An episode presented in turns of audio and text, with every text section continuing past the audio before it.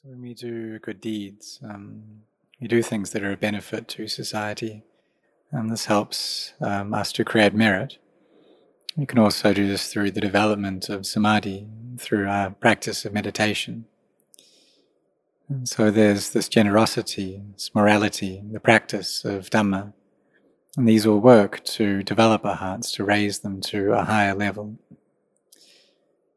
Um, because for us now, having been born as a human, this isn't the first time that this has happened. We've been born in this state many, many times. It's just that most of those times we haven't met with the Buddha's dispensation. We haven't had this opportunity to walk this path of practice that frees us from suffering. So I've had the merit uh, now to meet with this path, and we rely upon the goodness of the Buddha, all of the paramis that he developed through many lifetimes, that he went through this effort, went through a lot of difficulties, um, and saw the suffering of other beings, which drove him uh, to build up his paramitas until they reached a state of perfection. And if he had wished to attain to arahantship, it would have been very easy. But through the great compassion that he had, he made this determination of a bodhisattva and uh, to develop his parami until they were full. That he didn't wish to just gain happiness by himself. Uh, but when he was awakened, he took his knowledge that he gained and taught that Dhamma and laid down this dispensation which has reached to this very day. And so the laity also have the kindness to support the Buddhasasana, to support the monastics. And this too has happened from the Buddha's time until this present day. To build up goodness um, through uh, supporting this religion. So, the development of our heart is what helps to clean our minds, to make them pure.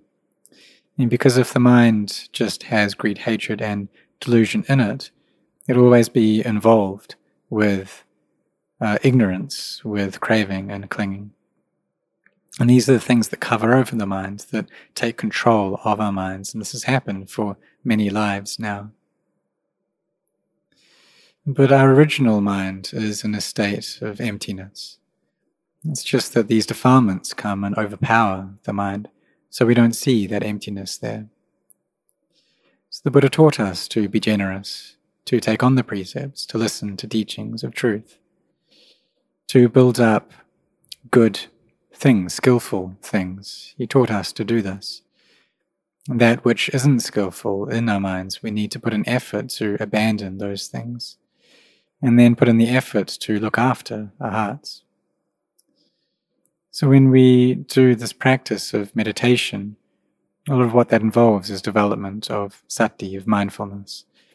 And the sati can also be translated as recollection, and then there's sampajanya, this all around knowing.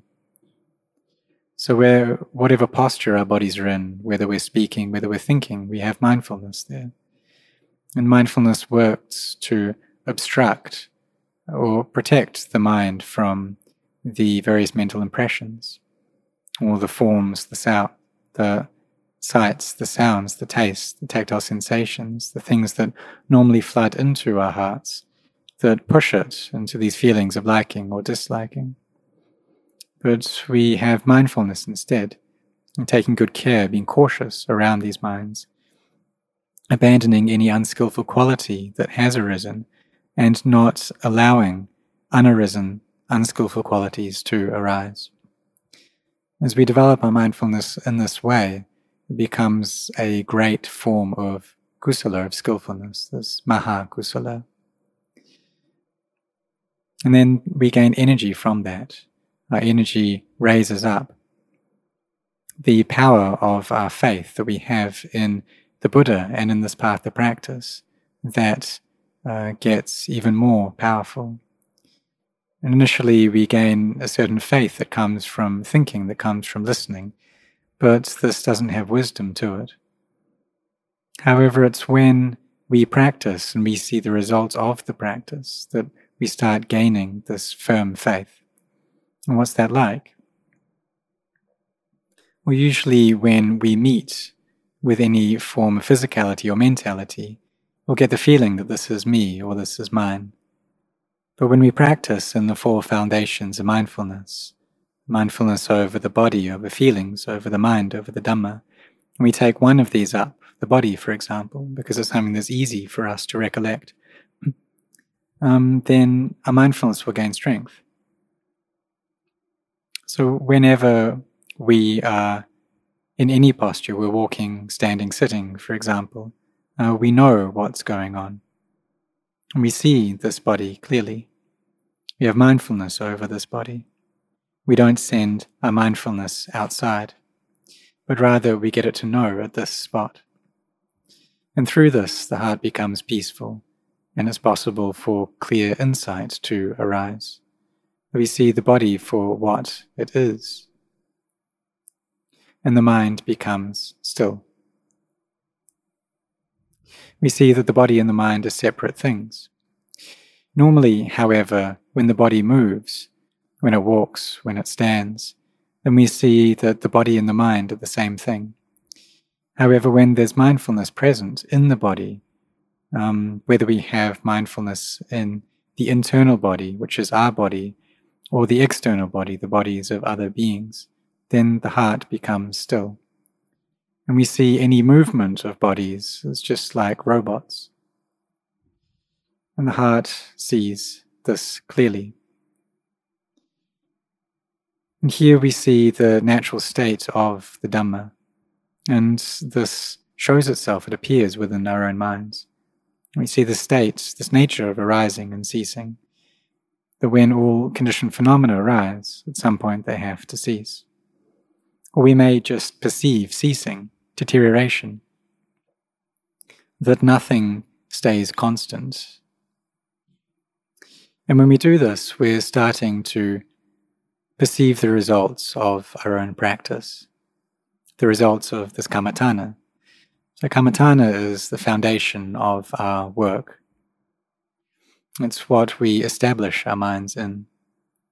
So, when we develop this samatha kammatthana, which is any method which brings the mind to peace, we can do this through recollecting the body, and this is a good initial uh, meditation practice to do.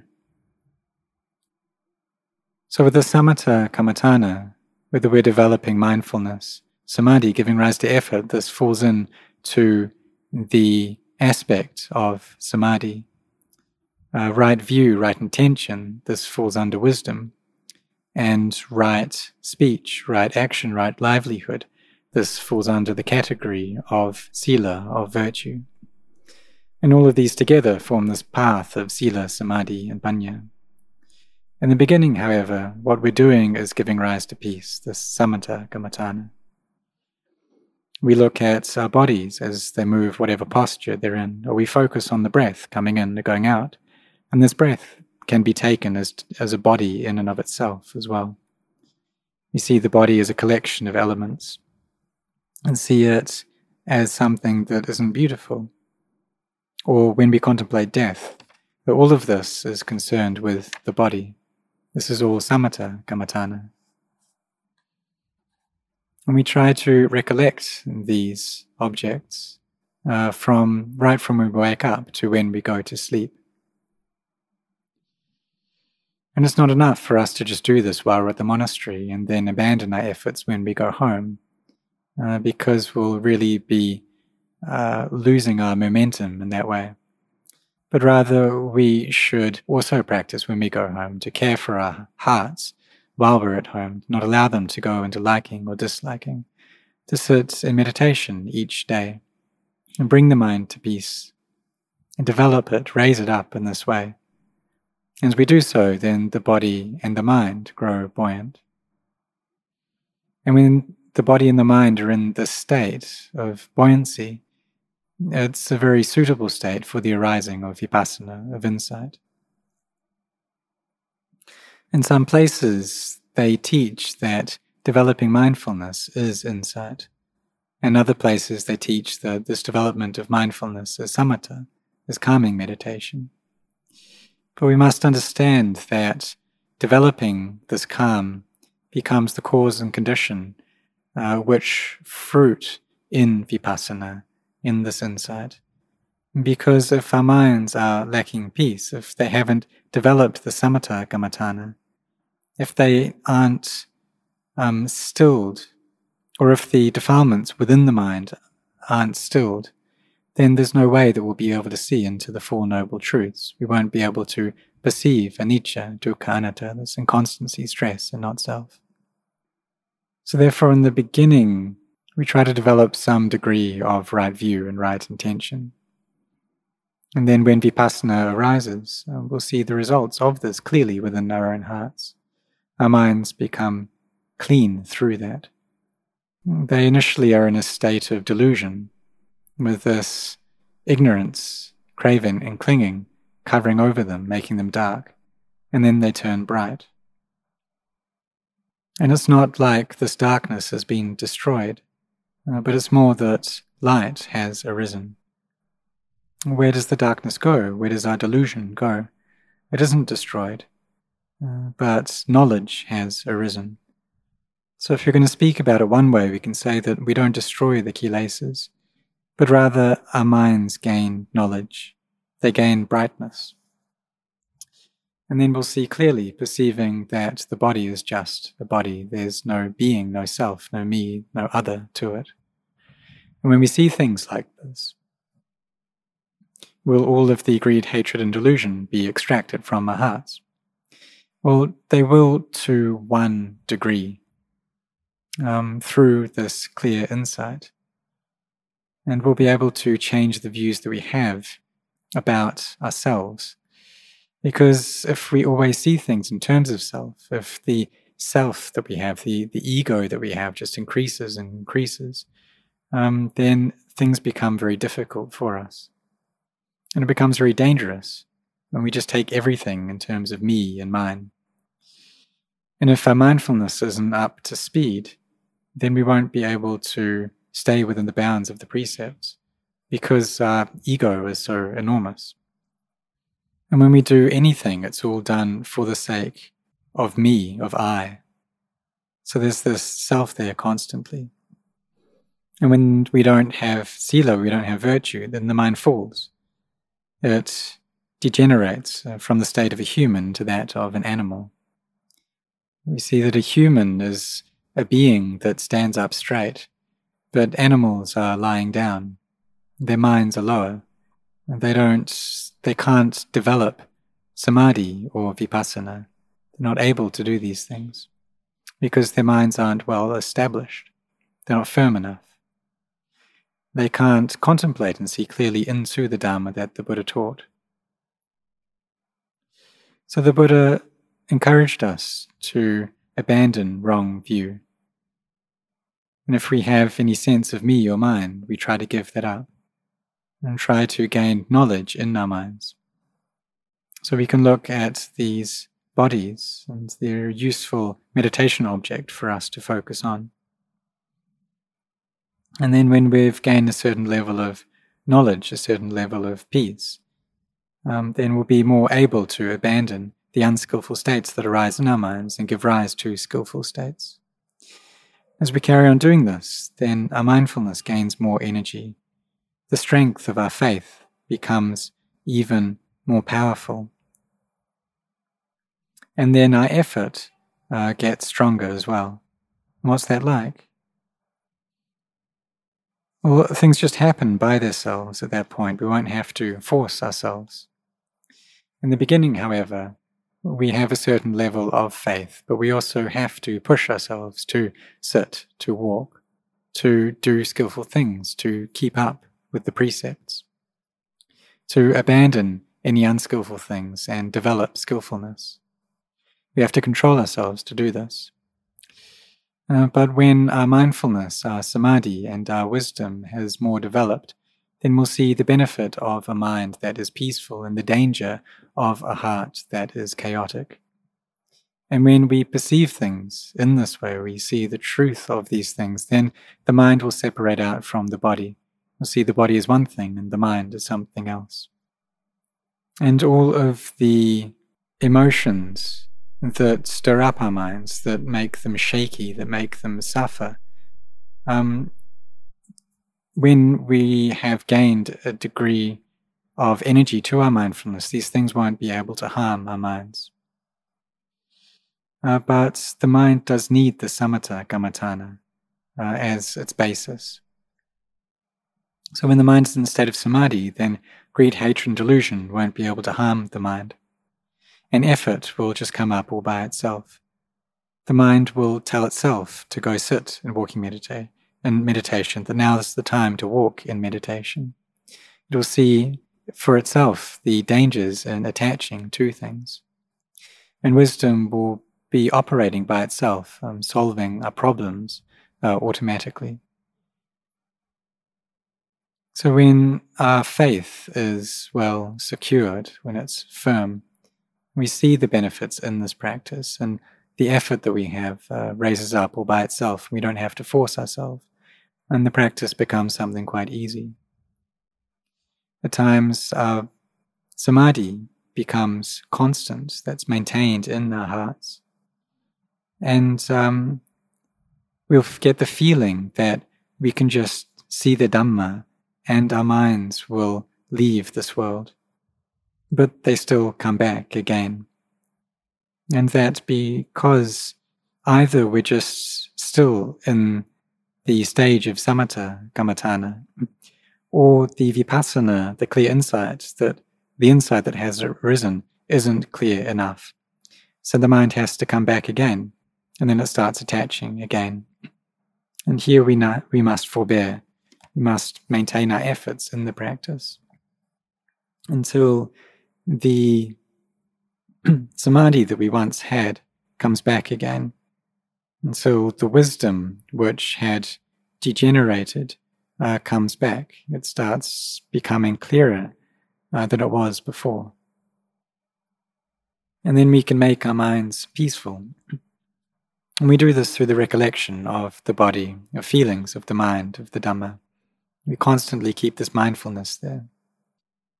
Because we have to see that um, usually what our mind's attached to in this world is all to do with form if we hear a sound that comes from form. Smells, um, tactile sensations, these all come from form. So we need to have our mindfulness here in form, contemplating these bodies, seeing them as being the four elements, seeing this being something that needs to degenerate. When we see this clearly, then that shows the wisdom has already arisen, this vipassana, this insight has come up, that our minds have gained knowledge, Seeing the body is just a body, the mind is just a mind, these two things separate out. Peacefulness arises in the mind, and uh, we develop steadily in the practice. So when we do this practice constantly, um, initially it's just like separate drops, just like the comparison that Luang Por Chah gave, uh, that initially a mindfulness is just like one drop and then another drop, another drop. But as we practice more and more frequently, then this turns into a steady stream of water. That's our uh, wisdom becomes a steady stream in our minds. So the samadhi that arises um, comes from the cause of sila. And then the samadhi in turn becomes the cause for wisdom to arise. And through this, uh, the mind becomes bright both the body and the mind are in a buoyant state. So we learn to control or keep our anger within boundaries through our practice of sila. We learn to control our greed through our practice of generosity.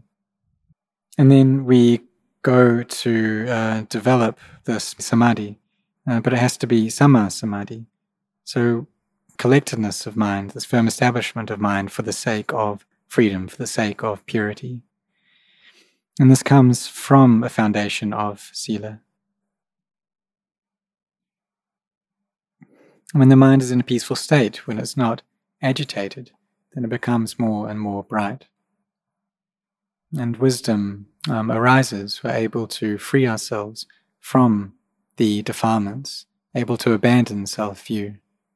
Need to engage in this practice all the time because the defilements are at work all the time as well. So we keep at it, maintaining our mindfulness constantly until it becomes a continuous stream. Until we, when we get to the point where we rest, um, then we have our mindfulness there. Our practice is able to keep our right to the point that we fall asleep. And then when we wake up again, then mindfulness is right there. And the shows, or when we do this, then when we rest, it's a very deep, um, rejuvenating sleep that we have. Perhaps we'll dream about themes of Dhamma. We may see images while we're sleeping, and these may, may be able to answer questions we have to do with the Dhamma. So, for us, as we carry on practicing, then our minds gain energy. We get the energy of wisdom, the energy of samadhi. And uh, this gives us the motivation to practice more and more. So we practice this path, this Noble Eightfold Path, or we could also refer to it as the Four Foundations of Mindfulness, and these are what help to give rise to the Dhamma. Our minds develop, they turn into the state of a deva, of an angel, because they have these qualities of a wholesome, a skillful, a shame of wrongdoing, and a fear of wrongdoing. So the mind becomes noble through, or uh, exalted uh, through these qualities. And we practice to develop our minds in this way. We do a lot of chanting, then the mind does raise up. And where is a deva? Well, the deva comes up in our minds. Nibbana uh, manifests within our own hearts. And this is the place also where we abandon the defilements here in the heart.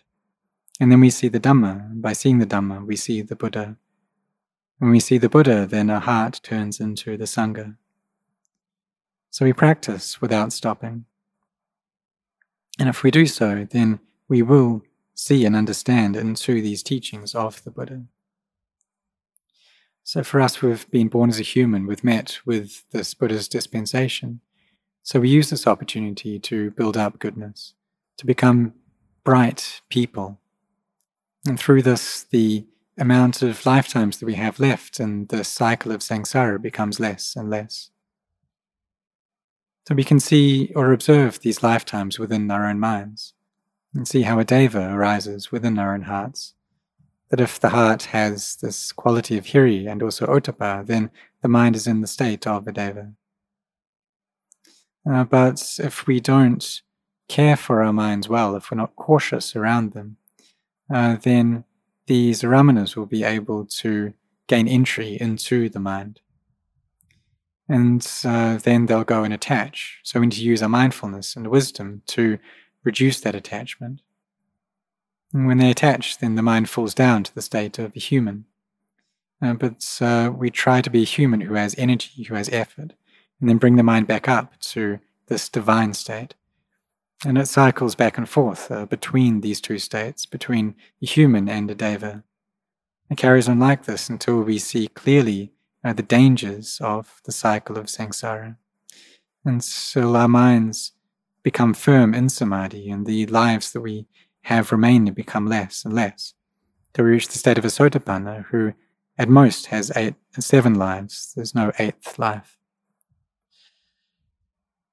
And so we see the dangers in this cycle. And so the heart becomes a deva through that. Just like Anathapindika or Lady Visakha. And they were able to become noble beings that their hearts had ordained already. They saw clearly into the Four Noble Truths. So for us, we need to put our efforts into this practice uh, to develop goodness and to care for our minds until we do see the Dhamma.